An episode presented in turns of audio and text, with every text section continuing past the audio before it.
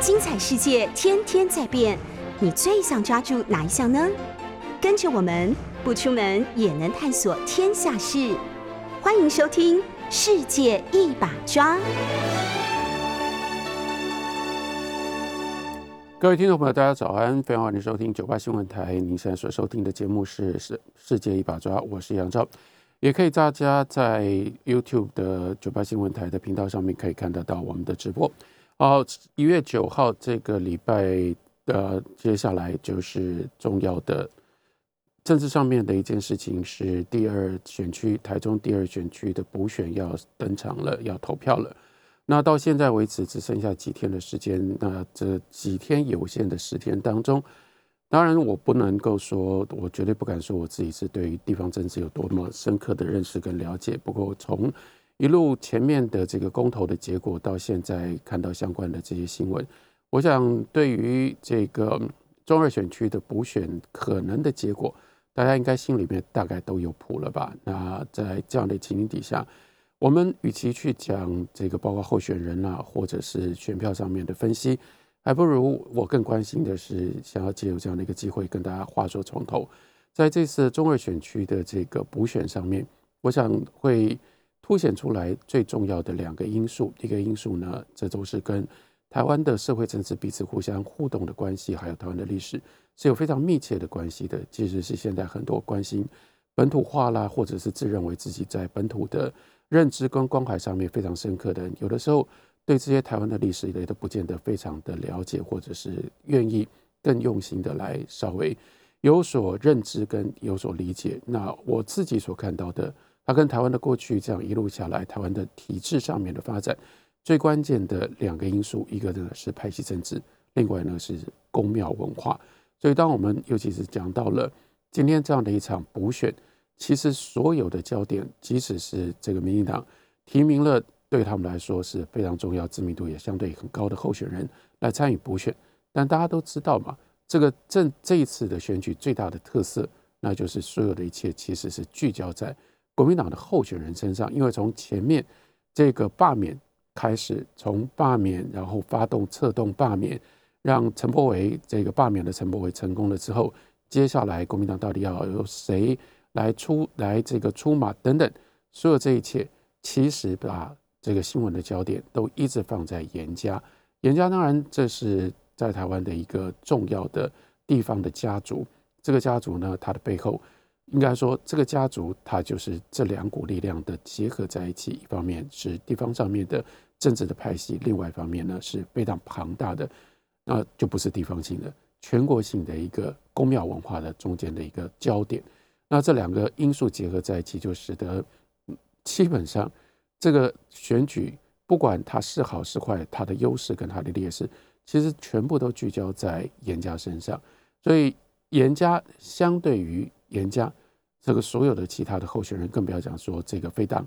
这个非两大党的其他候选人了、啊。就算是两大党的候选人，其实所有的新闻的焦点都在严家。所以换句话说，其实是这次的选举在投票上面，吴宁变成了是对于严家的一次这个公众的审判，或者是对于严家用对大家对于用用选票来决定我们要用用什么样的方式来看待。像这个大甲严家在台中，他们所具备的这种这种势力，还有我们希望将来这样的一个势力跟我们这样的一个社会、这样的一个国家之间的关系到底是什么？我觉得这才是更具备有特殊意义的。那我刚刚也提到了，如果要了解这两个因素，我们非得要回到台湾的历史上。那从哪里开始讲起呢？从民进党自己本身来开始说起吧。在这个从党外到民进党成立的这个过程当中，其实当时民进党从这个这个形成反对势力有两个很清楚的不同的势力，然后有两条很不一样的路线，是这两个团体、这两个势力、这两条路线结合而成了从党外，然后呢一路到正式的反对党民进党。这两条势力呢，一条在过去最早的时候称之为叫做编联会。为什么会称之为叫做编联会？那就是党外杂志的编联，是吧？党外杂志的编辑联合会。党外杂志这当这在这个七零年代是台湾风起云涌非常重要的一个社会的现象，也是台湾这个推动民主反对意识最重要的一个重镇。那那时候蔚为风气，因此呢，这个从美丽岛事件之后，有各式各样不同的，在美丽岛事件之前，先有了八十年代，有了美丽岛，然后呢，因为从美丽岛这个党外的杂志而引发了美丽岛事件，所以一度美丽岛事件之后，党外杂志曾经沉寂，但是沉寂不过就是一两年的时间。接下来在军阀大审之后，很快的党外杂志如雨后春笋，又恢复在台湾的社会极为的这个呃热热闹，极为的风行。在那样的情形底下，因为有太多太多的党外杂志，这些党外杂志呢，他们彼此之间就开始有了串联。这个串联呢，最核心的力量其实是来自于投身在这些党外杂志的年轻的一代。党外杂志这是一个具备有非常非常重要的世代的意义。当时参与在党外杂志的阅读党外杂志的读者，他们的年龄层可能非常的广，可是参与在党外杂志，另外党外杂志的经营者，它里面呢有一些老党外，例如说像这个黄信介啦、黄天福啦、康宁祥啦这些人。可是呢，关键的是决定党外杂志长什么长什么样子，来负责进行真正动手进行编辑的这些人，他们都是新生代。那这些新生代到现在为止，他们大概就是六十岁、七十岁、六十几岁、七十岁、七十岁左右。那回头在那个时代，他们不过就才二十岁出头、三十岁，那是占有最重要的这个年龄层，是这一群人。那这一群人他们要串联的时候呢，他们最重要的身份就是党外杂志的编辑的身份，因为他们就成立了编联会。那在编联会，所以呢，它有一个很重要的特性，这个特性呢，他们都很年轻。另外呢，因为他们都是党外杂志的编辑，或者是跟党外杂志的编辑工作、写稿的工作是有关系的，所以呢，他们充满了理念，也就是他们对于到底什么是民主，为什么要参与反对运动，他们是主要是以理念前导的。这是一个团体，这是一条路线，但我们不要忘了，民进党党外党外运动跟民进党绝对不单纯只是靠这样的一个团体、这样的一个路线而形成的，在当时就有另外一个重要的路线、重要的团体，后来就以原来的《美丽岛》杂志命名，而变成了美丽岛、美丽岛系或者是美丽岛路线。不过，这跟原来的这个由施明德所组织的那个《美丽岛》杂志的这个团体其实不完全一样。那我们来讲一下后来的这个美丽岛系，那他们的性质是什么？他们性质其实摆明了，说清楚了。最简单的一种描述，那就是他们是集结了在台湾各地地方的相对比较弱势的派系，所以他们有非常强烈的派系的个性。在美丽岛系当时，党外从党外到这个民进党，美丽岛系最大的、最核心的一股力量来自于高雄，那是高雄的余家。从余登发到余承到余承卫到余承岳英这个媳妇呢，继承了这个公公的政治的家业。然后这只是其中的一个最具有代表性的。我们再看整个美丽岛系后来为什么能够蔚为风气，因为他就把这些具备有这样的特性的这些人跟这些派系呢，其实把他们整合在一起。什么样的人，什么样的派系？这些人他们长期在地方经营。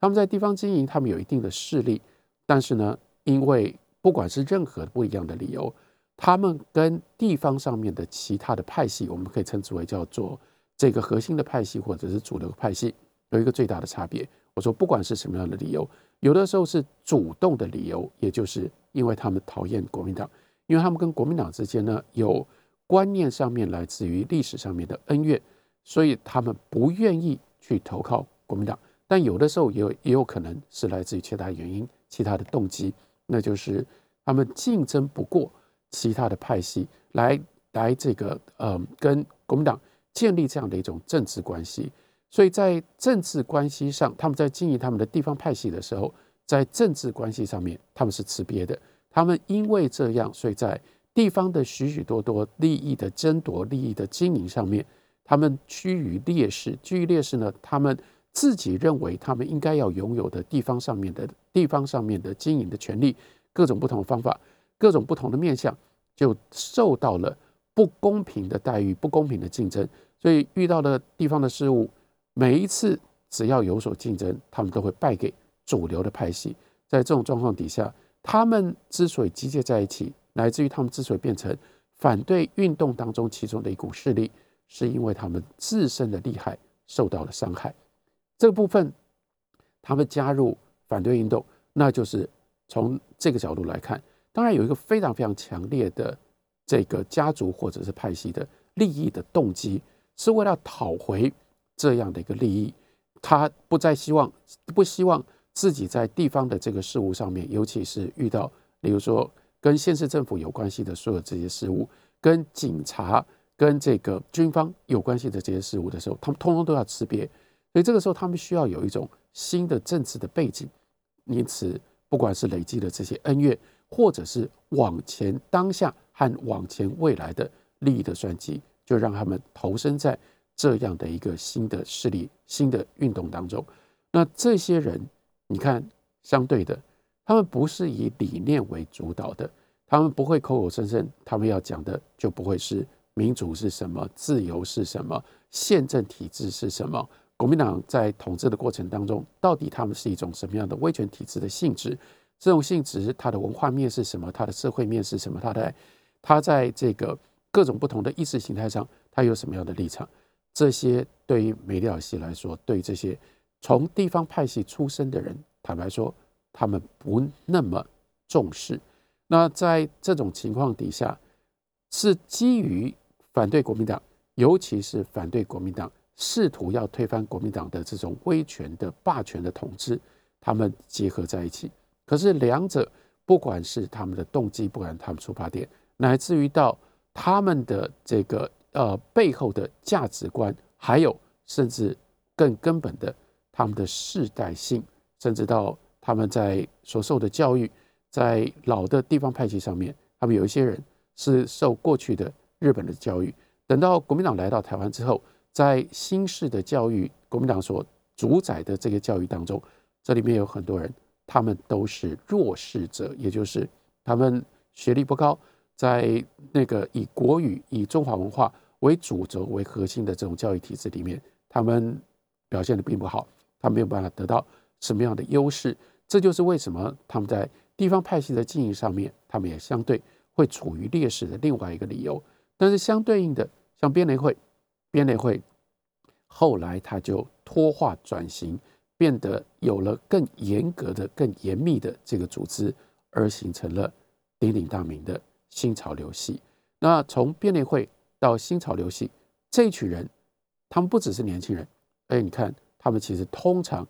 书念的都很好，但是呢，因为有反骨、有背叛性，所以书念的不错，在升学的过程当中，他们有很好的学历。在那样的一种情形底下，他们脑袋里面充充满了、装满了非常多的这个丰富的知识，还有另外一个文化背景上面，其实他们也很不一样。我们刚刚讲这种地方派系，地方派系他们是生根在地方，他们的在地性非常非常的强，所以他们的知识，我们就必须说，基本上都是 local knowledge， 都是地方知识，都是地方的。对于地方的所有的这一切，从水利到农田，然后到各种不同的这个宫庙啦、赌博啦，所有这些东西，他们都很熟，而且他们往往都有所涉及。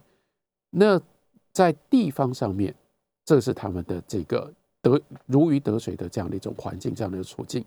但是相对的，他们对于比较高一点层级的，不要讲到说中国啦，或当时所号称的这个大中国，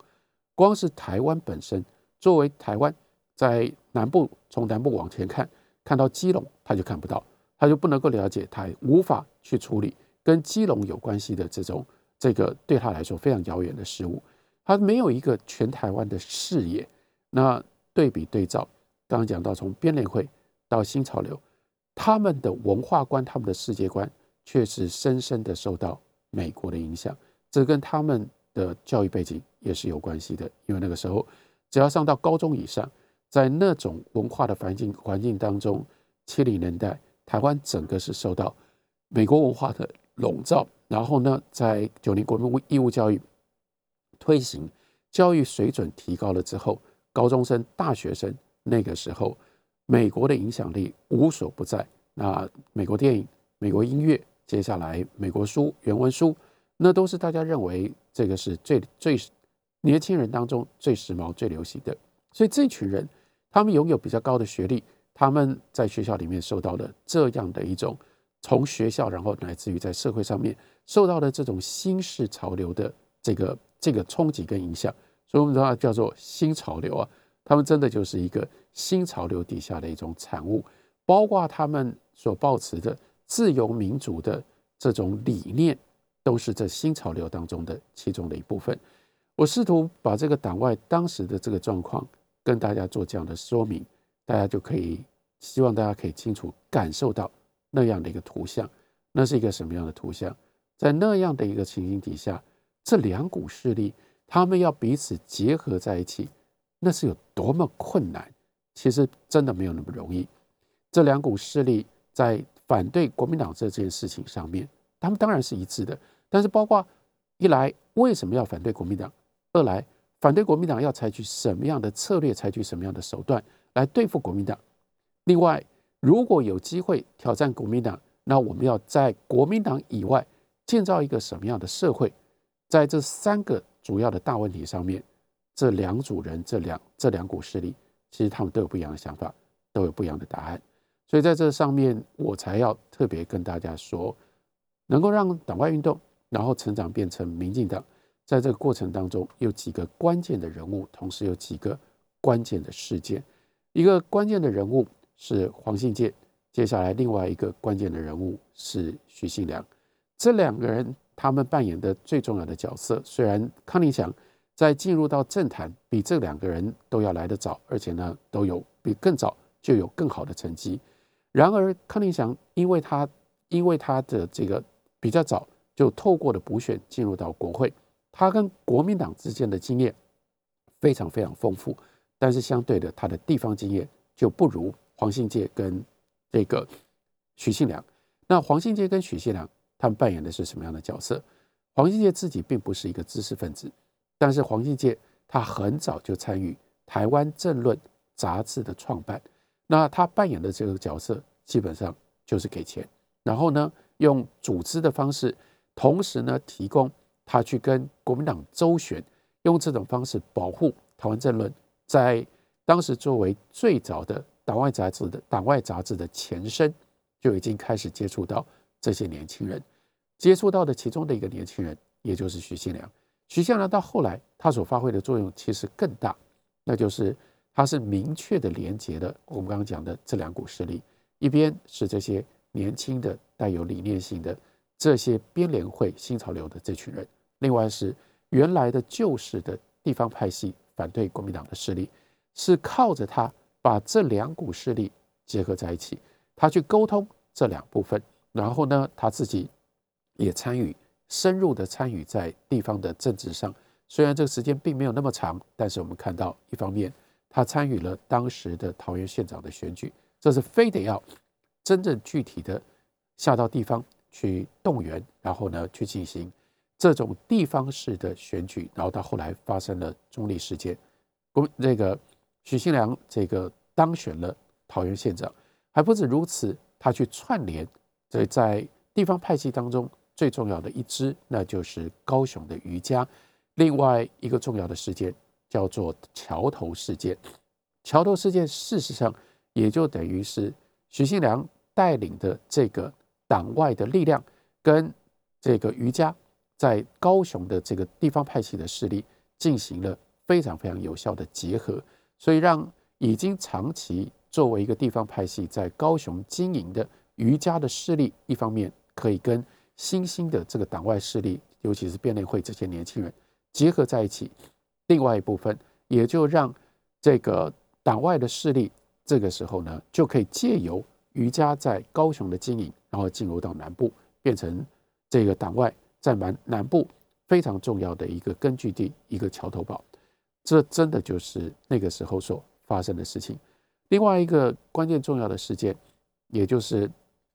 在对付国民党的这个手段上，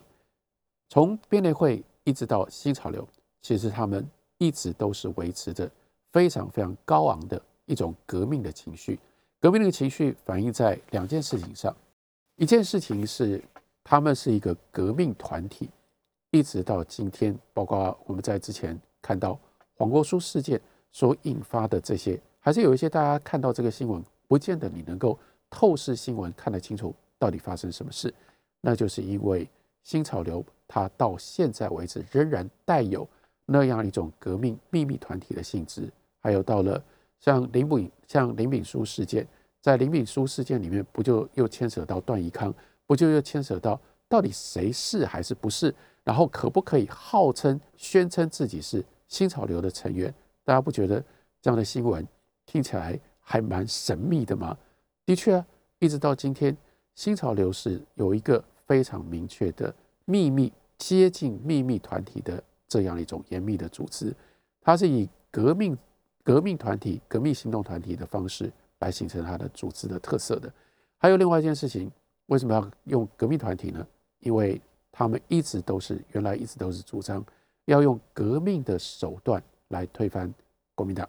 但是梅调像梅调系，他们有这么深厚的这种地方派系的利益在地方上，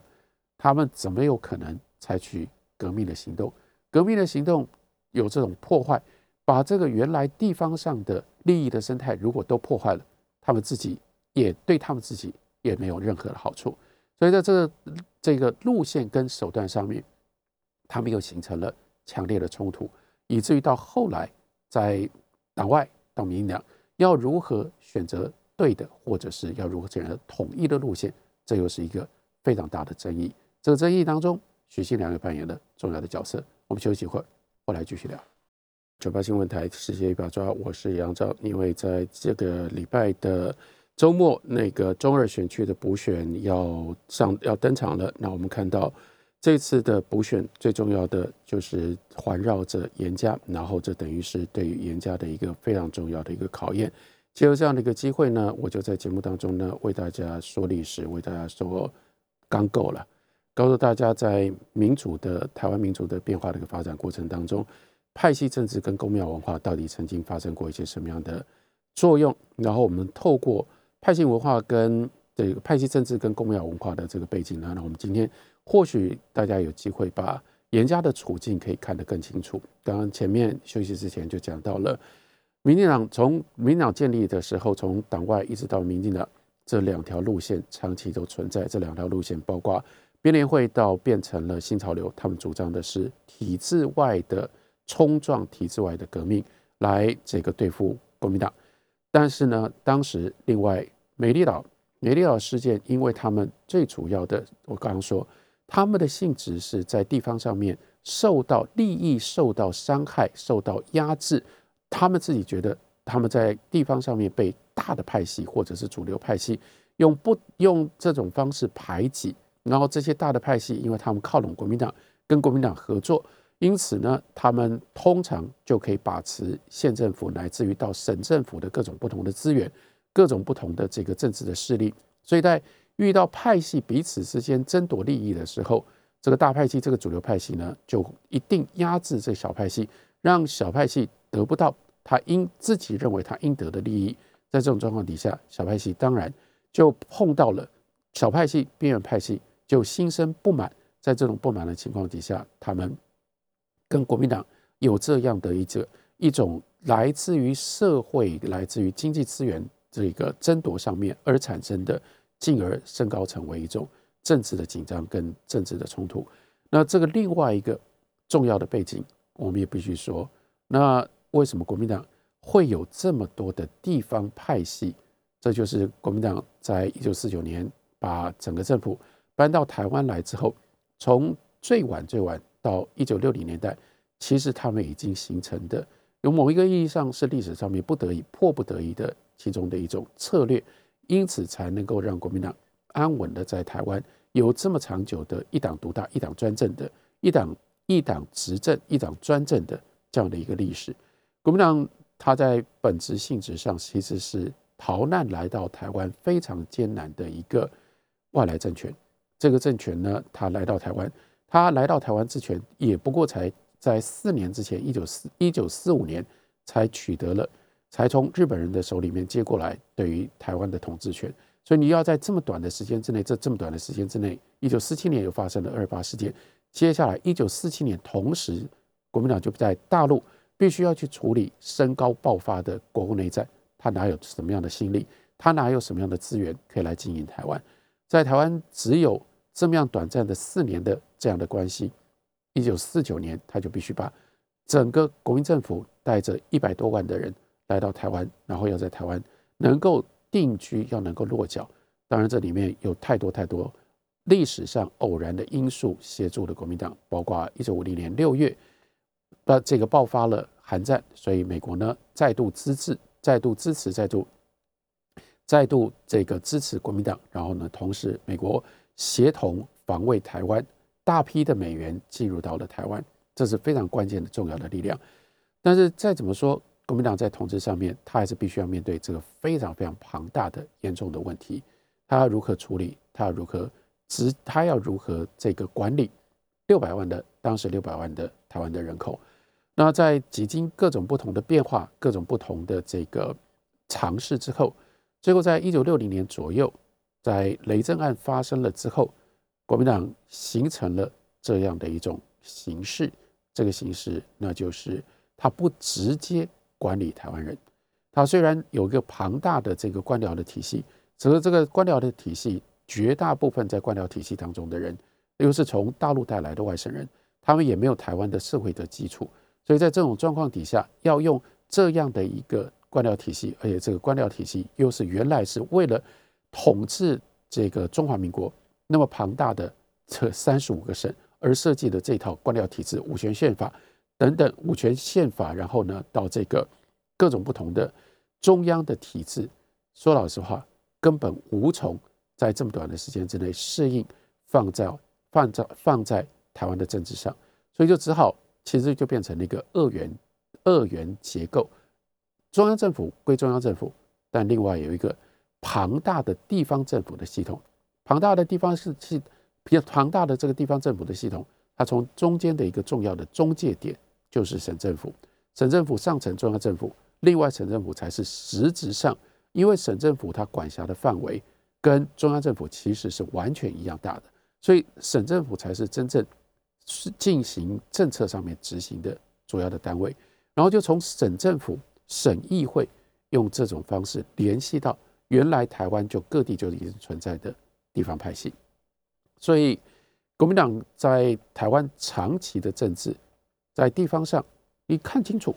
其实就是一个跟派系共治的这种状况，绝大部分的在每一个省、在每一个行政单位当中，国民党都有一个主流的派系，这个主流的派系也就是国民党在地方上面的代表，同时也是他们的代言人。这个地方的派系呢，很重要的那就是他们是几乎是这个自几乎是呃每一次这个地方选举上面，这个地方派系它就主要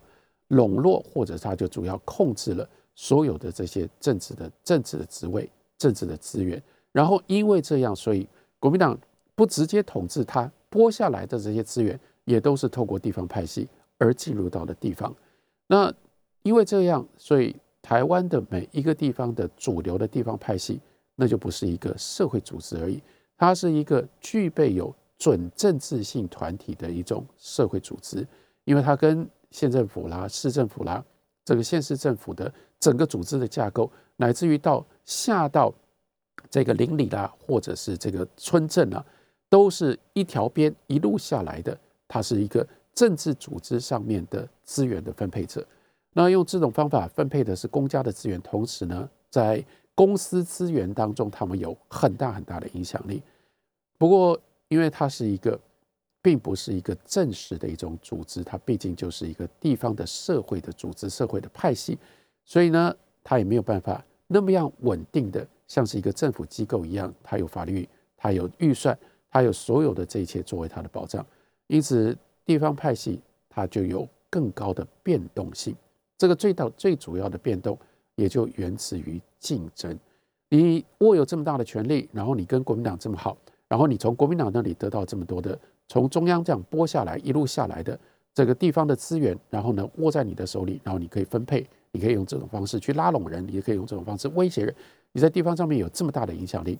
你一定会让人家眼红啊。那再加上地方地方派系的这种经营，太多的时候它必须要依靠人际关系，包括亲族啦、宗亲啦，乃至于到各种不同的利益利益分沾，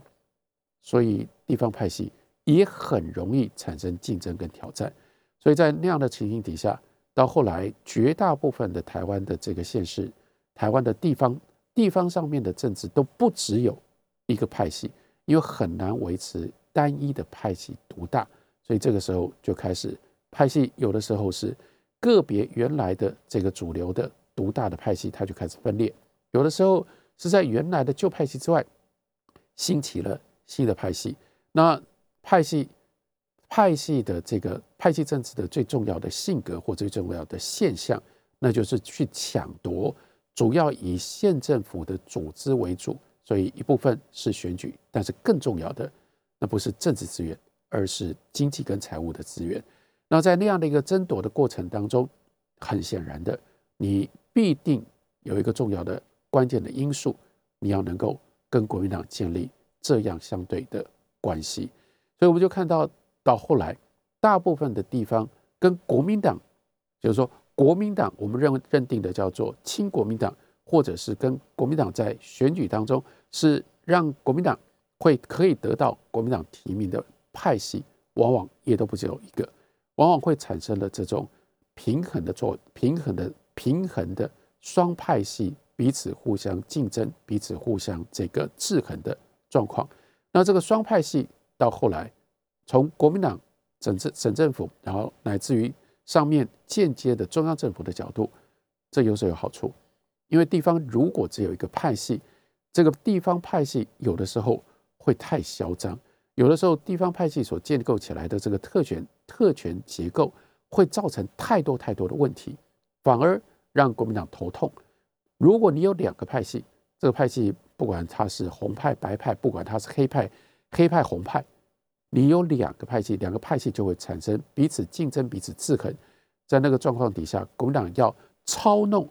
地方上面的政治就变得更加的方便。但是地方派系的这个形成到地方派系的运作，它也就不是不是教科书，或者是不是用固定的这个法律或者是这个规律写下来的嘛，所以它有很多很多的变化，很多的变数。当然对国民党来说，两大派系在地方上面轮流执政，或者是彼此互相这个卡位、互相竞争，对于省政府、对于中央政府是最有利的。可是往往一旦地方除了原来的独大的主流派系之外，又产生了其他的派系，它有的时候也就没办法一定收拾收束，就是两大派系。有的时候有更混乱的情况出现，也许有三个派系，甚至到后来是各个不同的小派系林立，然后更进一步的这种派系，因为它牵涉到特权，因为它牵涉到因为它牵涉到经济的利益，所以它跟地方上面的各种不同的势力就有了各式各样的合纵连横。这是一个非常复杂的情况，而这个复杂的情况是在这样的一种复杂的情况底下，这种各种不同的势力合纵联合的情况底下，构成了台湾的地方政治，也构成了在台湾的地方政治上面，国民党一方面长期独大、长期执政，但是国民党从头到尾其实对于地方的政治、对于地方的派系也没有办法得到百分之百的掌控。我们休息一会儿，等回来继续聊。九八新闻台世界一把抓，我是杨照，大家也可以在九八新闻台的 YouTube 频道上面看到我们的直播，欢迎您看直播。中二选区的这个补选呢，现在看起来呢，变成了严家是变成了这个检验严家、审判严家的一个过程。这次选举会选出什么样的一个结果？这个结果出来了之后，在下个礼拜二，我会更进一步的从各个不同的角度跟大家分析我所看到的这次补选所遇到的现实上面的一些状况。不过今天的节目当中呢，先作为一个准备。我们回到历史上，我看到的，我看得非常清楚的，对我来说是非常清楚的一件事情，那就是这一次的中二选区的补选，让它环绕的严家，我们看到严家的这个状况，也就等于是台湾的政治发展、政治文化非常可能，尤其在地方的政治上到达了一个转捩点。在这个转捩点受到考验的是两件事情，一件事情就是台湾原来的地方的派系政治，另外呢是公庙的文化。派系政治跟公庙文化为什么会扯上关系？就回到刚刚在休息之前跟大家讲到的，国民党的统治当时的在台湾的地方统治的方式，国民党并不是直接统治的，国民党是把地方的权力、特权跟地方的资源放给这些重要的、他能够掌握的、他能够拉拢，同时呢，他能够确定愿意听话的这些地方派系，让这些地方派去执行他的政治的任务、政治的使命。那这些地方派系呢，因为它牵涉到从国民党那里所得来的，不管是政治或者是经济上的特权跟利益，他必须要，他为什么能够拥有这个影响力？因为他就变必须在他得到的这个机会，但同时他也有这个责任，他必须要分配资源。那分配资源的时候呢，他就会跟各种不同的团体要有人际关系上面的连接。在这个当时台湾的地方的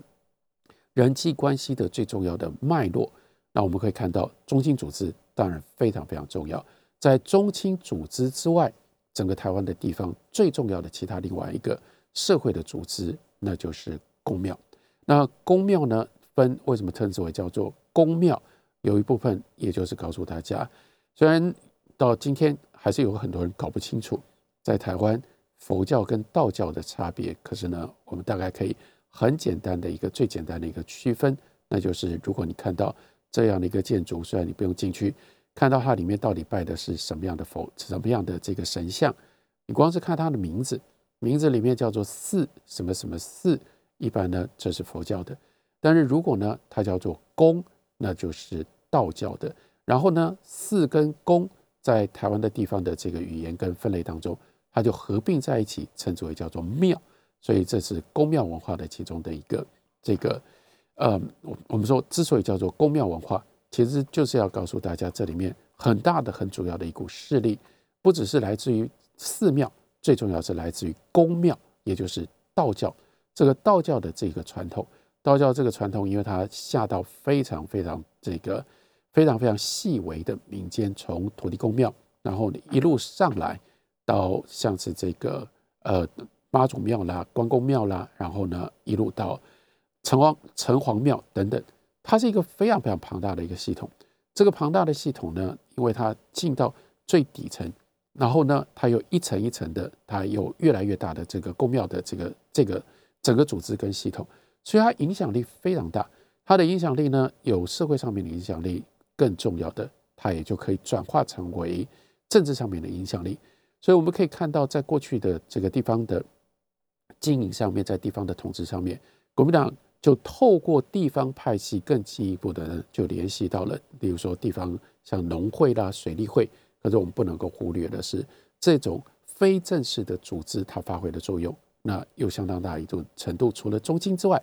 就是公庙。所以你不要以为在台湾的公庙，台湾的公庙有很多，只要到达一定的程度，就是规模到达一定的程度，它就必然跟地方的派系势力牵扯上，也就必然就带有高度的政治性。那带有这样的高度的政治性，可是呢，在它的政治的个性上面，我说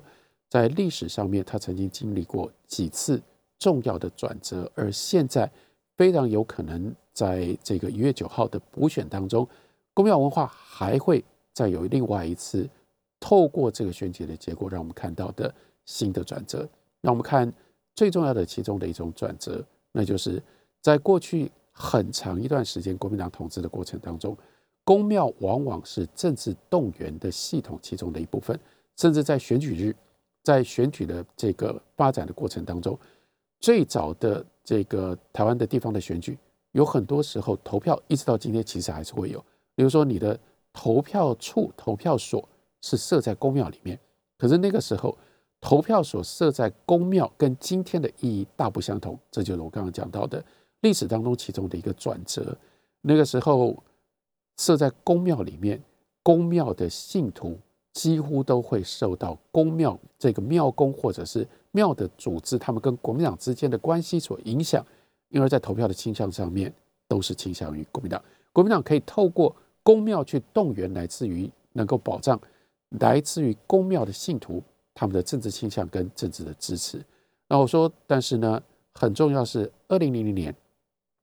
第一次政党轮替之后所产生的一个巨大的冲击跟变化，那就是民进党开始推动了在公庙，也就是在宗教组织跟政治上面相当程度上面的政教分离。当然这个政教分离的这种这种概念并不是用这种方法纯粹从概念从理论上面的角度来这个推动的，相对应的是民进党进入到各个地方去，也跟这个地方上面的宗教组织产生了各种不同的关系，所以有了这样的一个平衡的效果。不过我们又另外看到，那是在台湾的宗教影响力上面的一个重要的转折。所以大概可以说，从二零零零年之后我们看到的一个普遍的现象，那就是宗教在社会的层面，尤其是这些公庙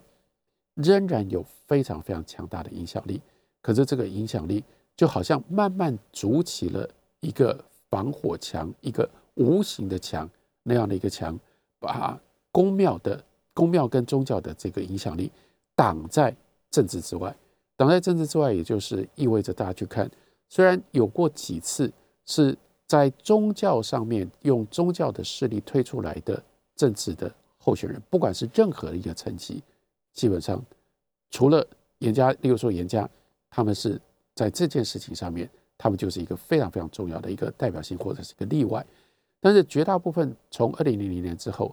如果你是非常明显的宗教动员的候选人，你都拿不到太高的选票。所以也就意味着台湾社会到这个时候已经经历了这样的一个转型，这个转型就是并没有因为这样台湾的宗教在社会上它仍然是一个一股重要的力量，但是要把宗教的力量转换变成政治的势力或者是政治的资源跟资产，这是相对越来越困难的。台湾人通常遇到了一些困扰，遇到的问题会信教，会去算命，会去拜拜，会去这个追求到庙里面去追求自己清静的生活或者是安定的生活。但是倒过来，如果跟政治相关的时候，你不会去听宗教人士的。这样的一种分离是过去长期以来就造成了台湾公庙文化跟政治之间的另外一个新的变数。不过这个新的变数在最近的这几年我们看到严家他们就是这样的一个历史的产物，他们仍然是在公庙文化的这个基础上面，然后结合自己本身变成了一个在台中中部地区的一个大的地方派系。可他们来自于公庙文化以及地方派系的这个政治的实力、政治的资产，它能够在社会上面所拥有的这样的一种资产转换变成政治的效果或者是政治的资源，它的转换率或者它转换的能力在持续的下降当中。所以现在就到了这样的一个关键的考验之处，那就是严家还能够拥有还能够保有多少政治的势力，多少政治的影响力。这是这一次的补选我们大概就可以看到能够见出分出真章的这样的一个结果了。感谢大家的收听，下个礼拜同一时间我们再会。